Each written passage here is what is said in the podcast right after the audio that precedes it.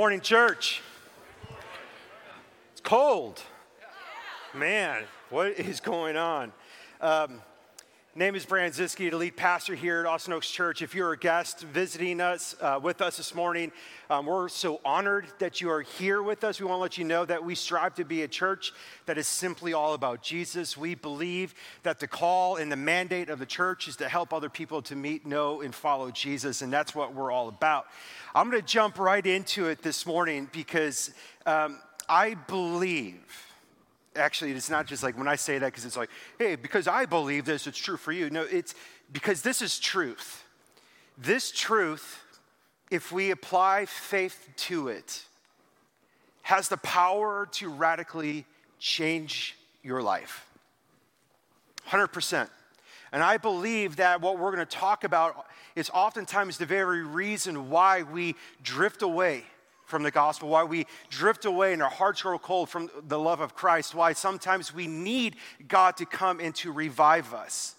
So, what we're doing for these next three weeks started last week. We're in this kind of like this quasi series called Ears to Hear, where the heartbeat behind us is that we're not coming with a prepared sermon series months in advance. We're coming in each Monday asking the Lord specifically, What do you want to say to our church? Because we believe that God speaks to his people. He speaks to his church, and we want to ask him, like, in our time, our context, in our season, God, what is on your heart?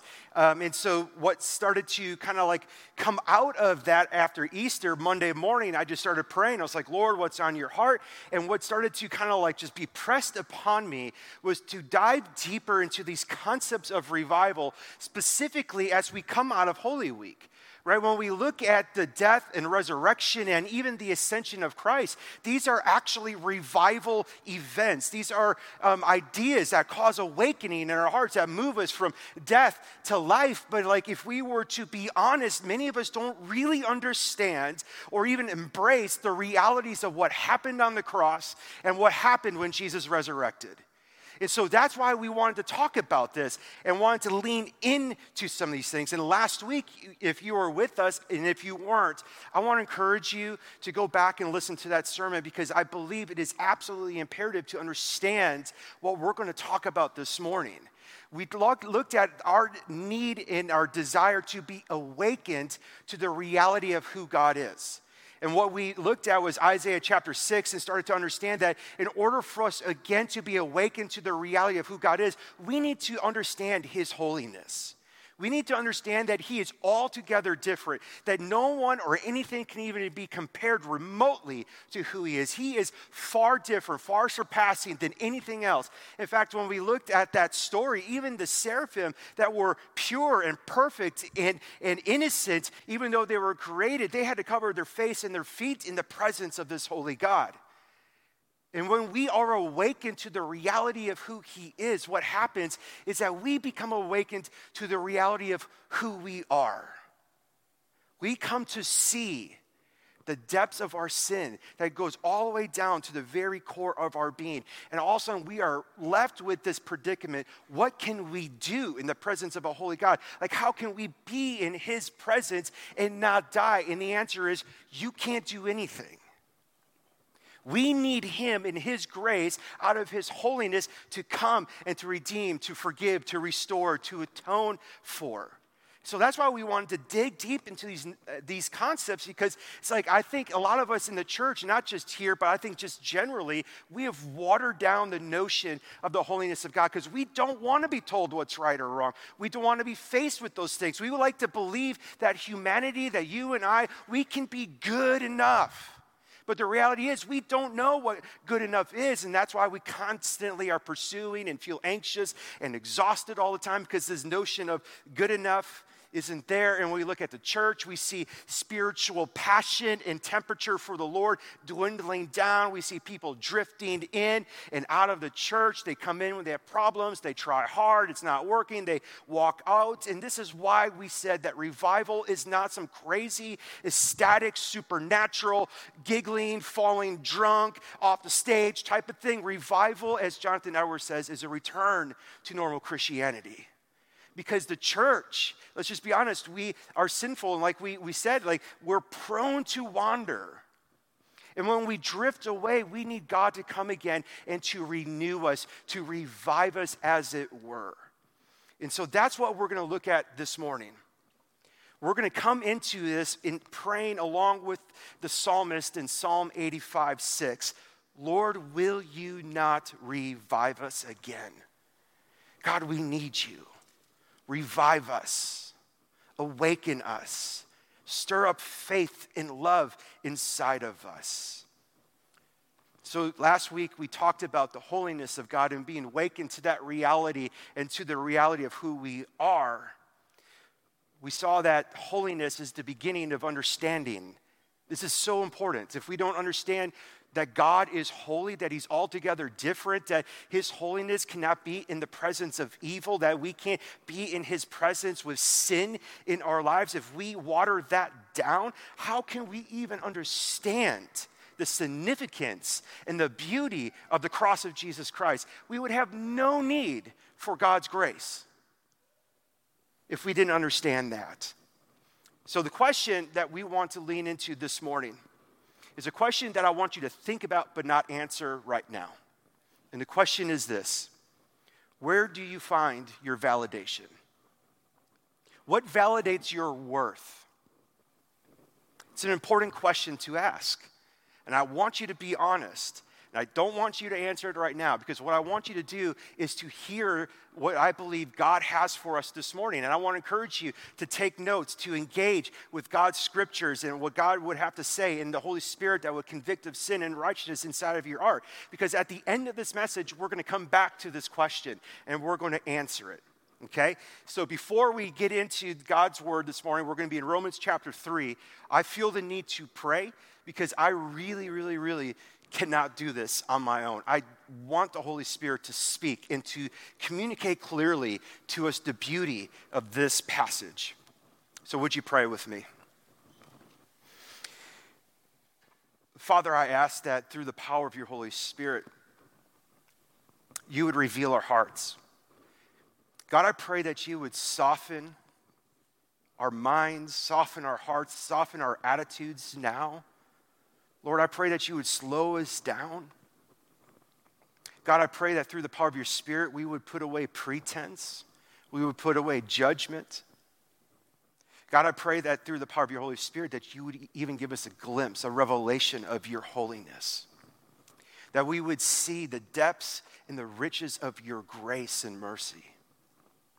Lord, I pray that um, as I try, and what it feels like so far over this week, and what it feels like stumbling through this passage, God, I pray that in my weakness, God, that you would show yourself strong. God, I pray that you would speak to your children. We pray this in Christ's name. Amen. Romans chapter 3, verse 20.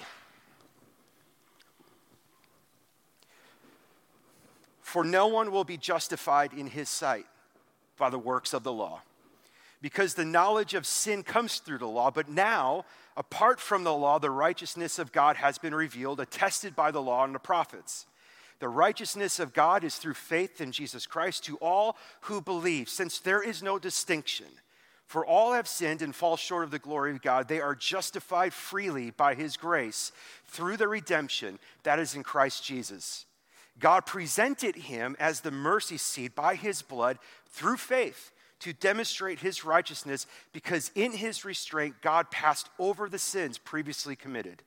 And God presented him to demonstrate his righteousness at the present time so that he would be just and justify the one who has faith in Jesus.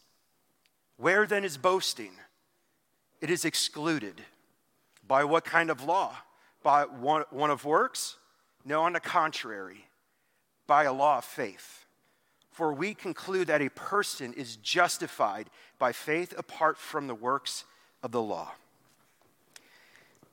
Six years ago, when I was 36 years old, I'm trying to put this in perspective. 15 years after graduating from college, I finally wrote my first official resume. And I hated it. I, I absolutely hated, it, right? Like I started to think about this, like, man, it's like I can't believe that for many years I had I had jobs, okay? For those 15 years, I had jobs.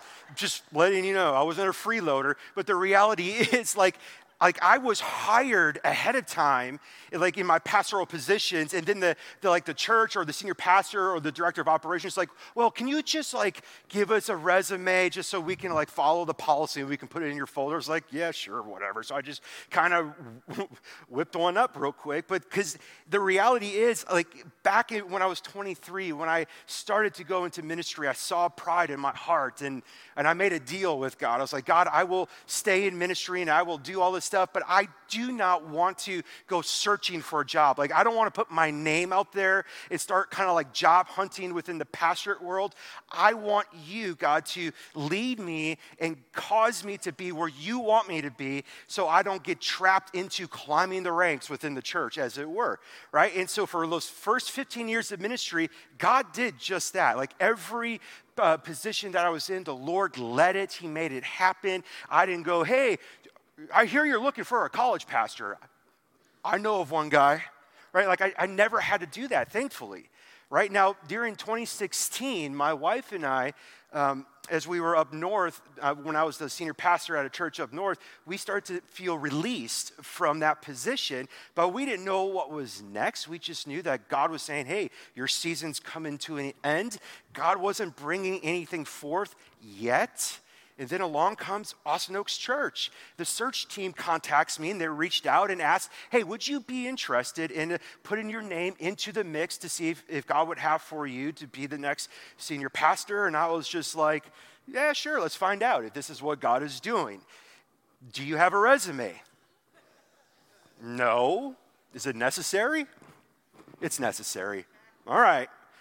So I started to write a resume. In the process of writing a resume, I discovered some things that were stirring in my heart that made me sick.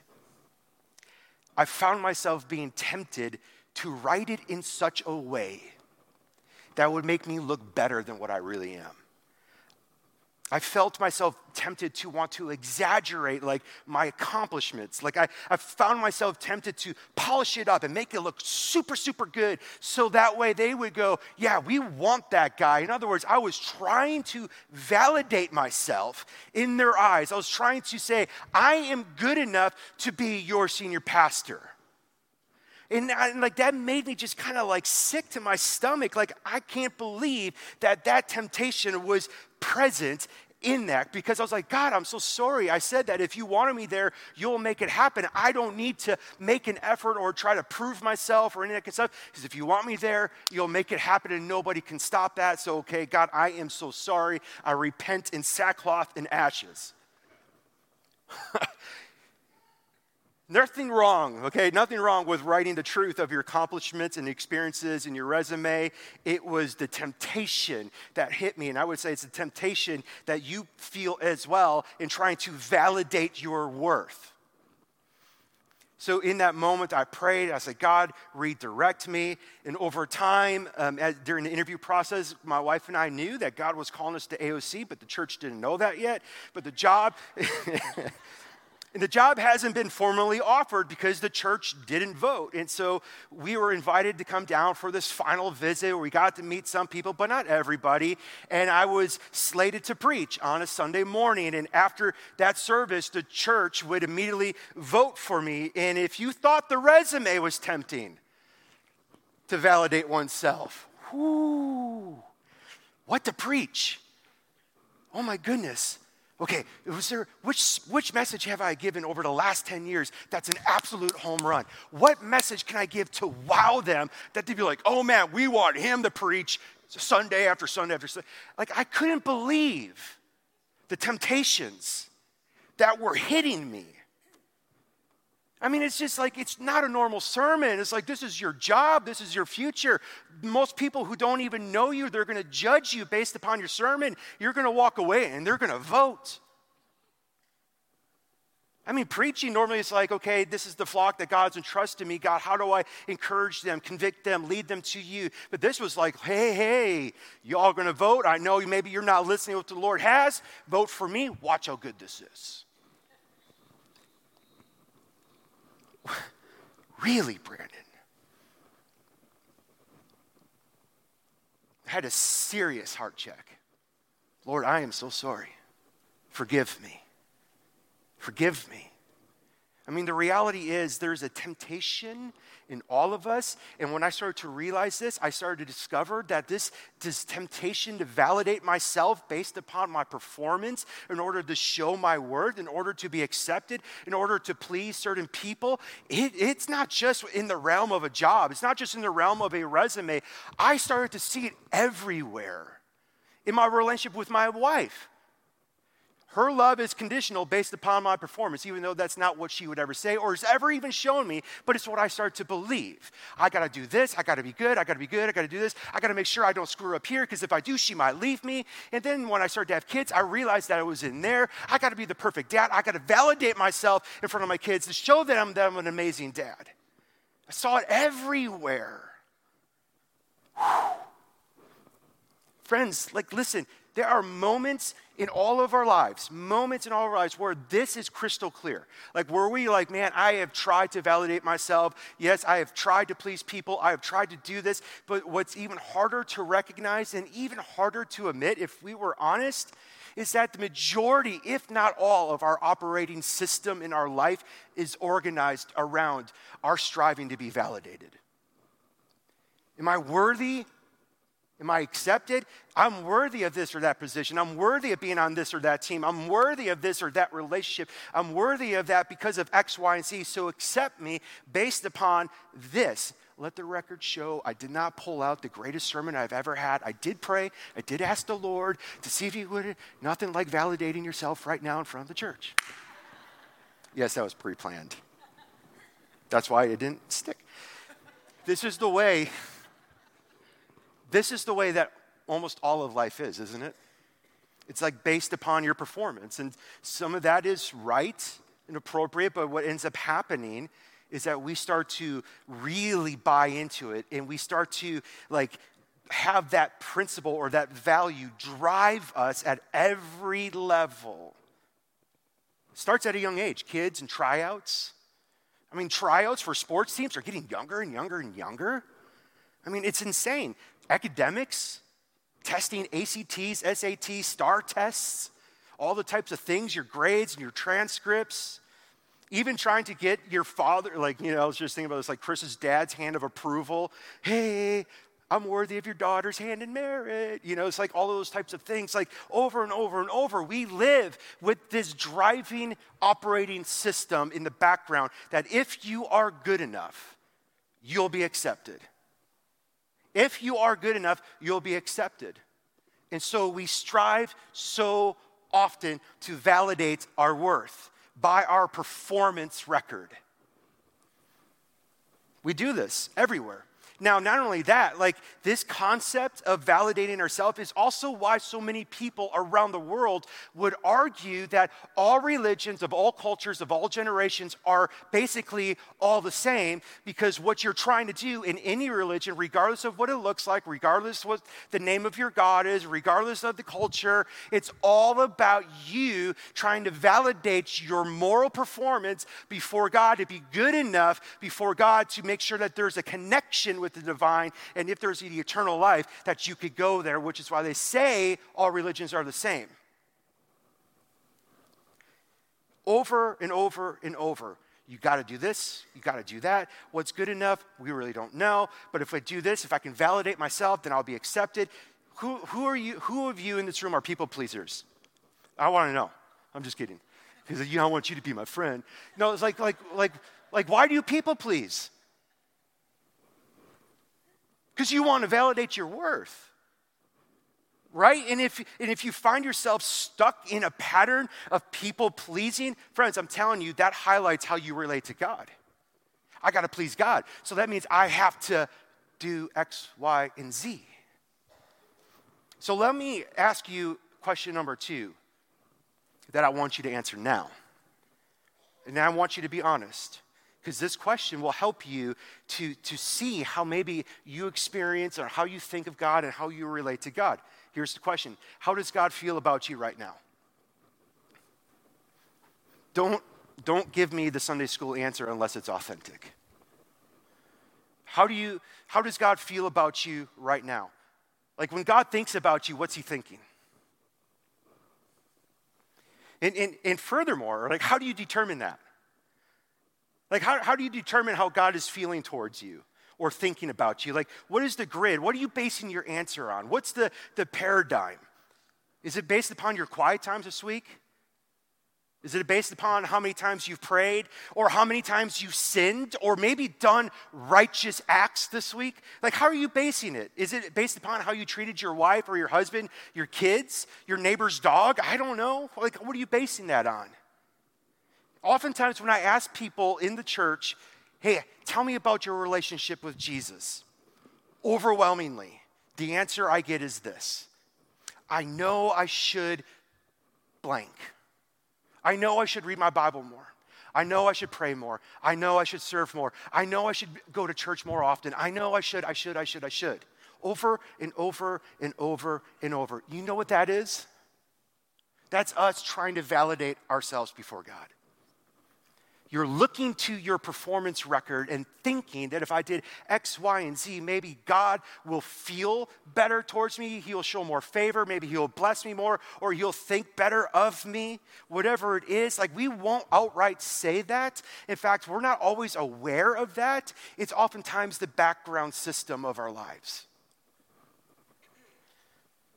We read verses like Romans 8 1. There is now no condemnation for those in Christ Jesus. And when you're operating in this self validating system, you're like, that's a hope. I hope that's true, but I'm not really sure.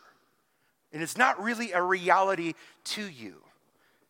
And so you're left with two options. Either I try harder to be more and more religious, or I just like give up and walk away because it's too demanding and I'm not experiencing the love and the freedom that they keep talking about.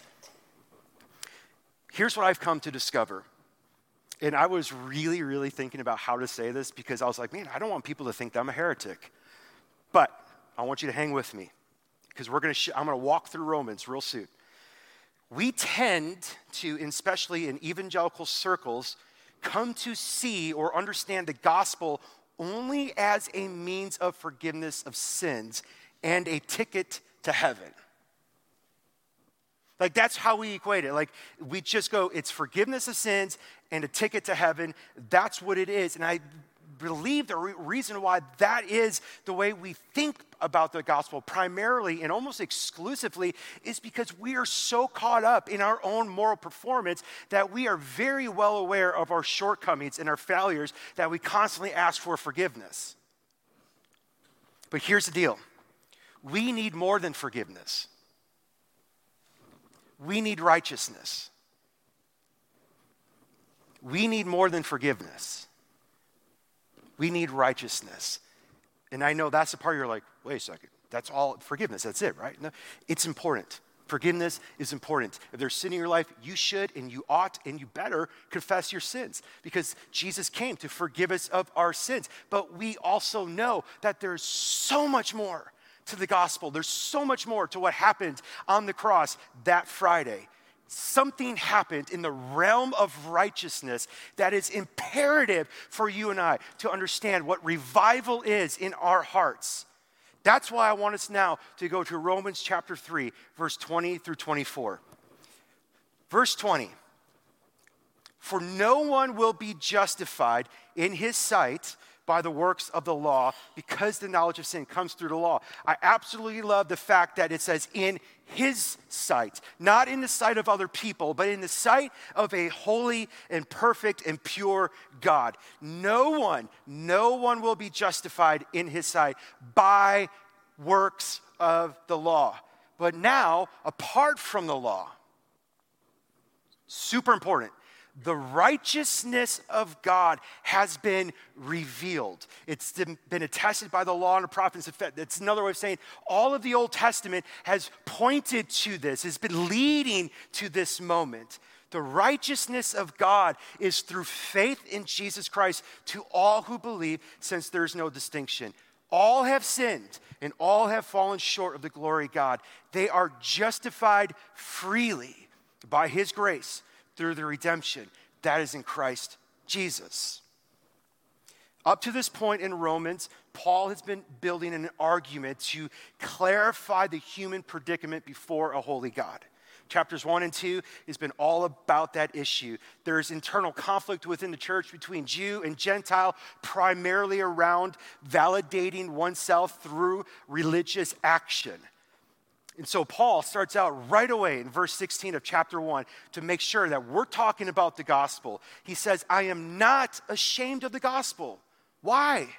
It's the power of God for salvation to everyone who believes, first to the Jew and also to the Greek. We love verse 16. We talk about verse 16 the most and just kind of fly through verse 17. Because words like righteousness and justice or justification, just they're not words we use, and so it just kind of goes right through our mind. And so we like to stick on to things that preach well. For in it, in what? The gospel, the righteousness of God is revealed through the life of Jesus, primarily through his death and resurrection, the righteousness of God is revealed. And it's from faith to faith. In other words, it's from generation to generation. The way of receiving it is going to be the same. The righteous will live by faith. The power of God is the gospel, where we see his righteousness on display through Jesus. There's something powerful about the gospel in that it reveals this righteousness. And I want you to know, chapters one through four, and even going on, you don't see Paul talking about forgiveness of sins. He's trying to unpack the power of the gospel, which is wrapped up in this concept of righteousness. This is so incredibly vital for us to understand. Righteousness is not a word we use. How many of you used the word righteousness with your friends this week? You know, maybe like back in the surfer times, like, dude, that was so righteous, right? But it's like we usually use it in a negative sense. Oh, aren't you so righteous? Right? Like, don't you think you're above and uh, beyond all that? Don't you think you're perfect and all that? So we use it in a negative sense. So when we think about it biblically, it just doesn't connect. In fact, we as Christians in our culture, we have been like almost like spoon fed to be afraid of coming off as more righteous than you are. Right? And so we just kind of like do that. So when we hear these words, it just doesn't quite land. So let me de- help define this word for a moment. Righteousness biblically understanding is like this it's a relational term that speaks about how two people are standing in relationship to each other is their relationship right is it good is it holy without flaw or without error, right? It's, it's, it's, a status of a relationship where behavior and conduct reflects the standing of this relationship. Okay, so if I were to go in simple terms, it would just simply mean this in the right, so that you can be in a relationship with God. so if you were just to go to verse 20, we can't be righteous by the law. Well, what do we do? If I can't get myself to be right in relationship with God on my own, how does that happen? This is where this is beautiful. It's the power of God. The gospel is because of the righteousness that God revealed.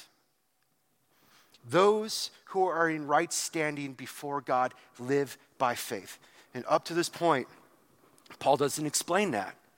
He just says it because he wants us to understand the human predicament. Because he goes on in chapter 1 and chapter 2, essentially saying that the wrath of God has been revealed to the whole world to Gentile and Jew alike. In fact, he goes through all of chapter one, and the Jews are like, Oh, we know, Paul, what you're talking about. You're talking about those pagan Gentiles. That's not us. We have the law. And Paul's like, Time out, buddy. Since you have the law, the only way to be made right in the presence of a holy and loving God is if you 100% perfectly obey the law 100% of the time. So, since they don't have the law, they're still under God's wrath apart from the law. But since you have the law, you're under the law, and the law testifies to your sin. So he's trying to get everybody on the same page. In other words, saying like godlessness and righteous unrighteousness is everywhere. Like we all experience the fruit of this sin.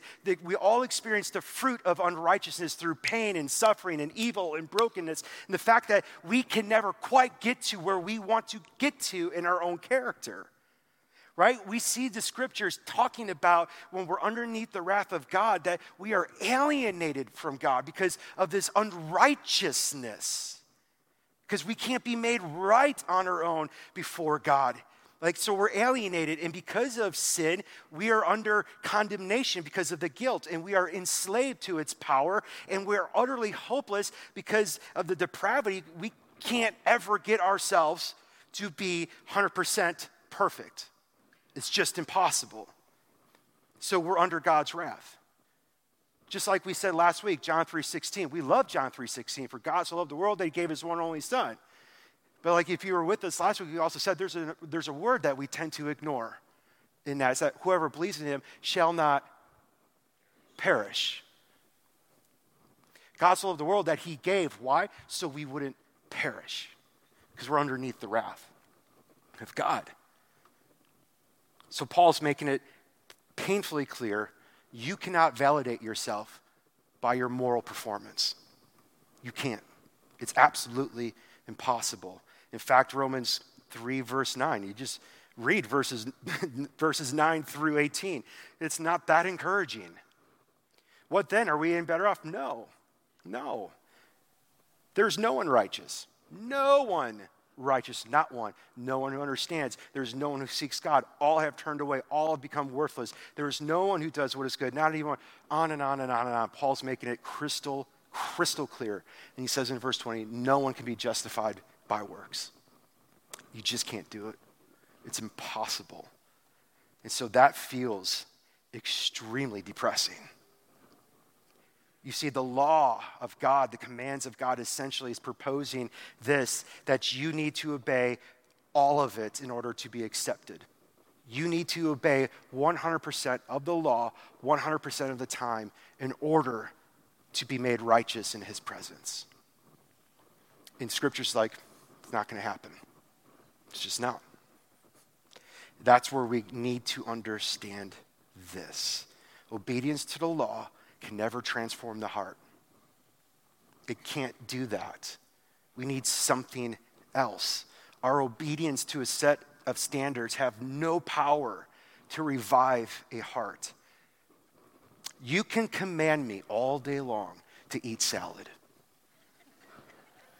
And I may do it, but I will never change my heart. I will never love salad.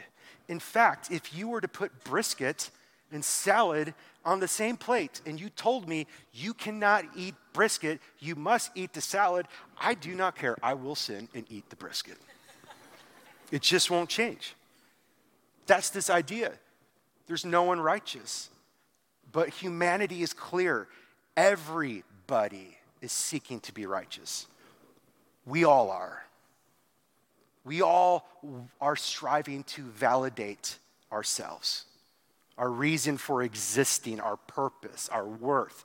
We're all looking for someone or something to accept us. That's why we need a different righteousness.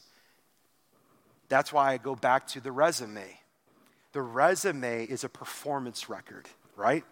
Here's what I have done academically, job past, this is my record. You show up with that resume and you hope that that performance record opens up the opportunity for you to get that job. When we come to God, we are essentially giving God our moral performance resume. God, here's what I've done. And you're hoping that it's good enough. That God will be like, you know what? Way to go. Few mistakes there. Come on in. It's just not going to happen because he's holy. righteousness can never be achieved on our end. Justification now is the act of a judge, or in this case, God declaring something as right or just and innocent. Okay? Like, this is so important. Like, forgiveness is essentially saying, I forgive you. You are off the hook of punishment, but it doesn't transform any heart. It doesn't change anything. In fact, forgiveness doesn't even guarantee the fact that you can be in the presence of God because apart from righteousness, you can't be in the presence of God. Forgiveness does not make you righteous. Forgiveness just means you're not punished for what you've done. We need righteousness. So incredibly different. They are both essential. No one will be justified in his sight. All have sinned, all have fallen short. Nobody can make themselves good enough. No one, zero. I want you to do something with me, okay? Engage with me. Raise your hands. Let's do this in participation. Have you ever thought something like this? I'm not really a bad person, but I know I could be, and I know I should be far better than I am. How many of you thought that?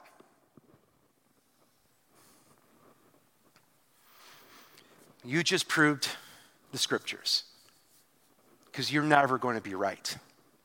Everybody struggles for it. We're all going to have to stand before God and give an account and give him our resume. Here's everything. Go back to Isaiah chapter 6. When he stood there in the presence of a holy God, he realized, Woe is me, I am dead. And then the seraphim came with the, the coal, touched his lips, and said that your iniquity is removed. In other words, your sin is forgiven, but he's still in the presence of God. And then the next line is said, and it's your sin is atoned for. This is this concept of justification and righteousness. Without being atoned for, we can never be in the presence of God. In fact, did you know that the Bible is not out to answer the question how to be forgiven of your sins, per se? It answers that question, but the greater question from cover to cover is asking the question how can we be in the presence of God? Think about the tabernacle. Think about the temple and all of the things and the sacrifices, all of it, the veil being torn when Jesus conquered, when he died on the cross. Like all of it is about how can we be in the presence of God? How can we be in a right relationship with God? Verse 21, chapter 3. But now, apart from the law, a righteousness of God has revealed, attested by the law and the prophets from the Old Testament, verse 22 the righteousness of God is through faith in Jesus Christ to all who believe. And there is no distinction. God's standard is perfection. And Jesus was the only one who lived perfect. He's the only one that lived a righteous life.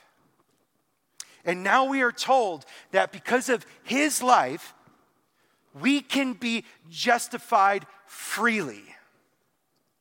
We can be given the status of innocent and free. We can now be invited into the presence of God and to receive all that Jesus received. Like, this is amazing. This is absolutely stunning. It's by His grace. It's by His grace. You all with me? Because we're going to pick up some speed here. I'm running out of time, and this is so incredibly good. This is where our hearts get aflame, is in understanding justification. Not so much in understanding forgiveness. Like, forgiveness is great. We need to be forgiven so we can have fellowship with one another and with God, absolutely. But we can never be in the presence of God unless, unless we receive by faith the righteousness of Christ. This is so good. How can I be in the presence of God? How can I be in the presence of God? Oh, I lost myself. Sorry. Oh, verse 23 for, or 24. They are justified freely by his grace through the redemption that is in Christ Jesus. The word redemption is a word buy back or to restore. And I knew at some point in my life I would be able to use this as an illustration. Don't judge me. The movie Dumb and Dumber there's a scene in the movie. I know we got a picture. I'm not sure. Yeah, there's a movie, or there's a scene in this movie where Lloyd trades in the van for a moped for their cross country journey. And Harry says to Lloyd, Lloyd, just when, you th- when I think you couldn't possibly do anything dumber, you go and totally redeem yourself. Our relationship is restored. Jesus paid the price for our sin. The wages of sin is death. That's our debt. And that's the price that has to be paid. It requires a perfect resume, it requires a perfect life. Jesus' life being taken on the cross was the price in order to redeem us, to restore us. Grab hold of this, write this down. Faith is presenting to God what Jesus did as yours. There's a subtle nuance in that because a lot of times we like to say, like, He did it for you. He did. He did it for you out of love. But we got to understand, we, we, we can claim this as mine. Like what Jesus did, his righteousness. Like it's in essence Jesus going, like, here's my resume. You can use my resume to the Father. And so when we stand before the Father, we are righteous because we received Christ's righteousness, his perfection. It's now ours.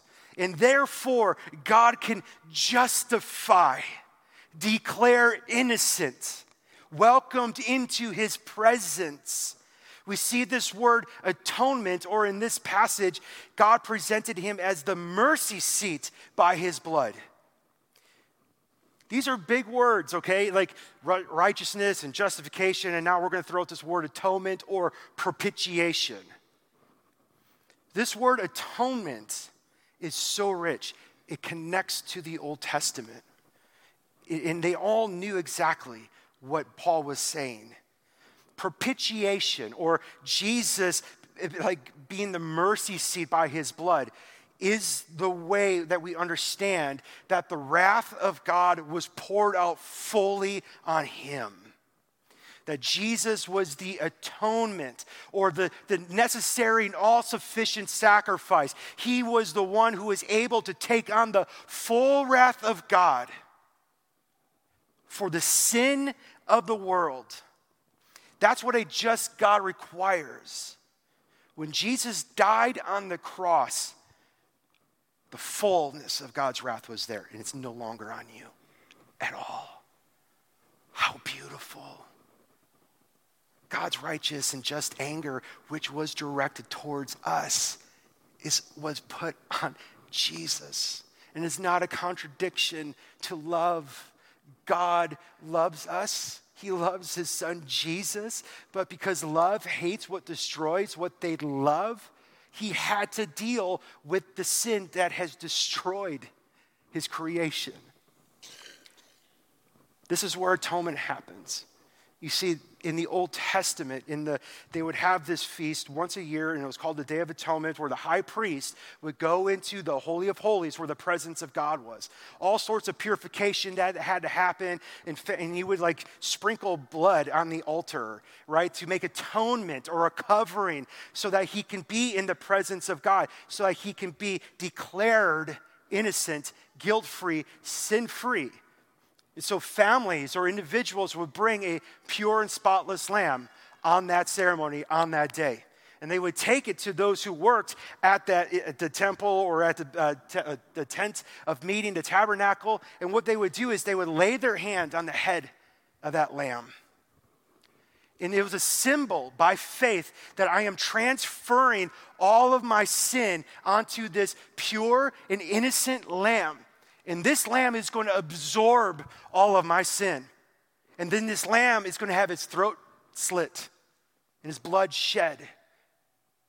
It will pay the price for my sin so I could be declared righteous. This was just a symbol where it says that God overlooked or passed over sins in the past because it was pointing towards Jesus, who is our atonement. He's the Lamb of God. So listen, when you receive the gospel, when you say, Yes, Lord, I receive your sacrifice and your righteousness, what we are essentially saying by faith is us going, I am taking all of my sin, past, present, and future, and I am choosing to put it on the head of Jesus. And as I do that, it's as if it's no longer on me, but it's on him. And when he died, he took it all. And his blood was the atonement for my sin. And God declared me righteous. So powerful. So, if you want to say, I have faith in Jesus, you have to understand that if you say you have faith in the salvation that Jesus offers, you are literally placing all of your sin on the head of Jesus and leaving it there. And you're going to take what is rightfully His. And that's why Paul says in 2 Corinthians chapter 5, in other words, like this is what theologians call the great exchange. He who knew no sin became sin he became the adulterer. He became the murderer. He became the cheat. He became the liar. He became all of those things so that we can become the righteousness of God. It's the great exchange. He took all of our sin and he traded us his righteousness. So I can take the resume of the life of Jesus to the Father and say, Here it is. And God's like, innocent.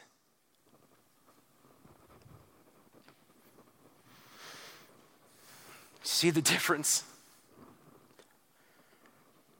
Forgiveness releases us from that punishment, but it does not usher us into the presence of God.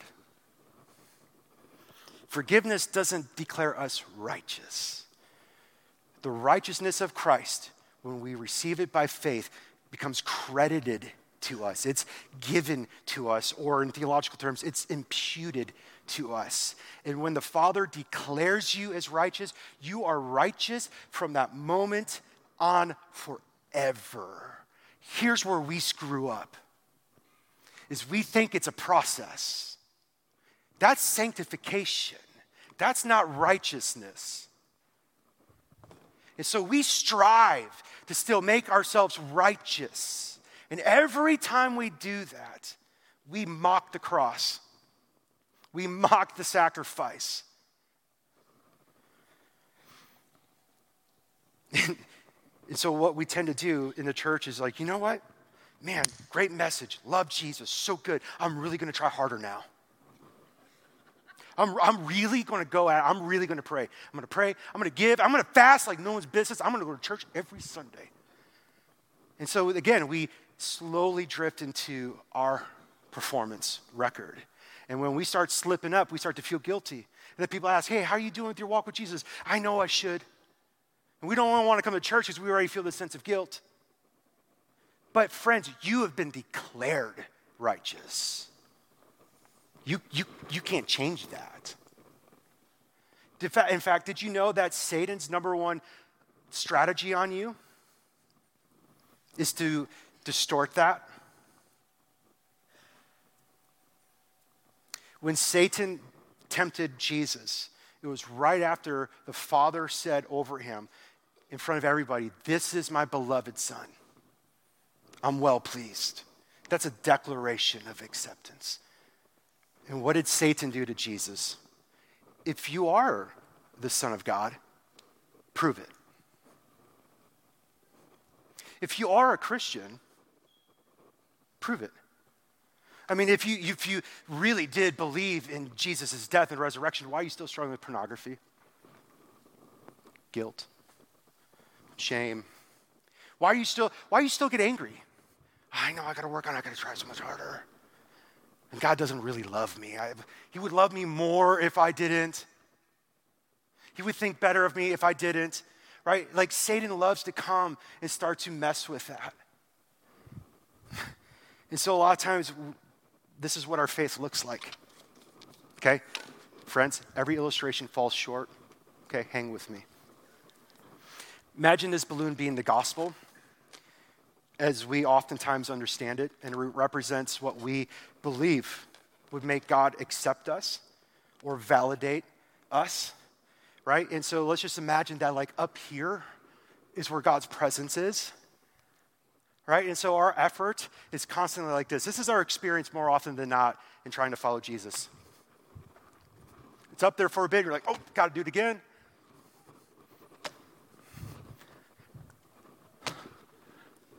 but I really fasted this week. And, and oh crap. Relate? But imagine a balloon, the real gospel filled up with eternal helium. it doesn't leak. And this is like Jesus' righteousness saying, Here, this, this, this is your gift. Here. You can be forever in the presence of God. It's for you. Mm-hmm. Yeah. Did it for you, man.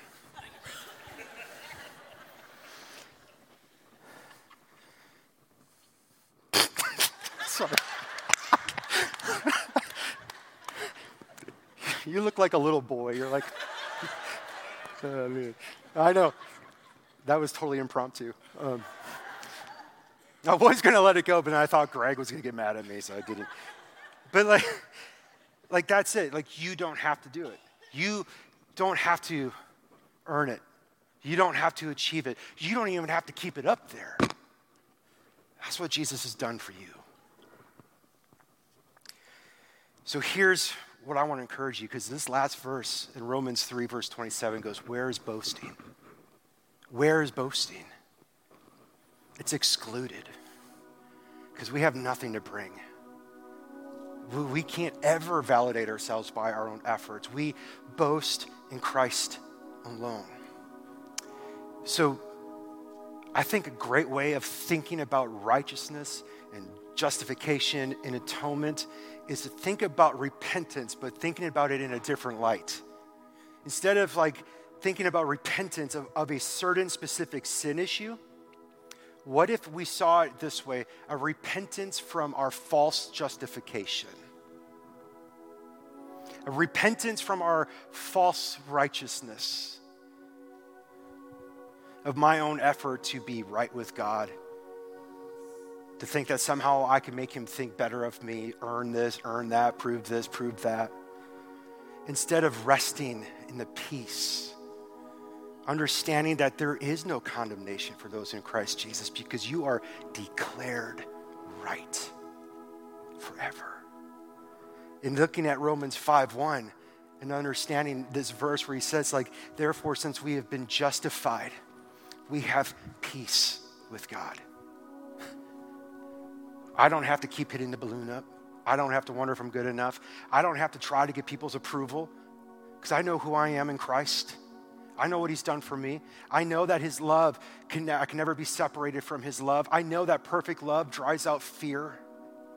Like, that's faith. And faith is saying, I'm going to lean into this. I'm going to trust this. I'm going to receive this. Regardless of how I feel, I'm going to believe this. And when we start to understand, like when Hebrews says that we can boldly approach the throne of grace in our time of need, only way you can boldly approach the throne of God without dying is by receiving the righteousness of Christ. And because that's yours, you have access to the throne room. In fact, did you know that that's the only way you can be adopted by our Father in heaven? Is by receiving the righteousness of Christ. You become adopted as sons and daughters. And so, what I want to do as we end is just maybe some of you just need to like for the first time, maybe put your faith in Jesus and not like going, is it about being good enough? Christianity isn't about moral modification. It's about us recognizing that, man, I'm a sinner and He's a great Savior. He's a holy God and He's done it all. Like maybe what you need to do is to put your hand on the head of Jesus and say, Jesus, take all my sin. And just realize you're free, justified. And for some of you else in this room, you need to confess the sin of justification, your false justification. Is your wealth really just your wealth? Or is it a means of justification? Is your relationships really just relationships? Or is it a mean of justification? So on and so forth. Confess that. Confess that. Lord, revive us. My hope is built on nothing less than Jesus' blood and righteousness. I dare not trust the sweetest frame, but wholly trust in Jesus' name. In Christ alone, the weak made strong through the Savior's love. Jesus, thank you for doing for us what we can never do for ourselves. Thank you that you became sin so that we can have the righteousness, your righteousness. We can be fully accepted, freely forgiven, redeemed, restored, reconciled, adopted. Lord, forgive us for doubting your love. Forgive us for doubting your forgiveness. Forgive us for thinking that it's conditional. Forgive us for trying to justify ourselves even now and trying to be more religious. Lord, the Pharisees were very aware of their sin, and they, they really went after repentance of sin and forgiveness, but they tried to justify themselves by their own acts. Thank you that the gospel is unlike anything else in this world. You are unlike anything else in this world. You desire so much for us to be in your presence that you literally did everything possible God, I pray for my brothers and sisters in this room that you would stir up faith that maybe this morning they need to receive this gift of righteousness by faith. Maybe they've never truly placed their sin on the head of your son Jesus. Maybe they've taken a few and tried to validate themselves in other areas. God, I pray that you would save them, that they would move by faith. Lord, I pray for my brothers and sisters in this room that are stuck in people pleasing tendencies or trying to even think that they have to appease you and please you. Or maybe they're wrapped up in a false justification of proving their worth in this life. So, Lord, I pray that now as we sing and as we worship, that your spirit would minister to our hearts. We pray this in Christ's name.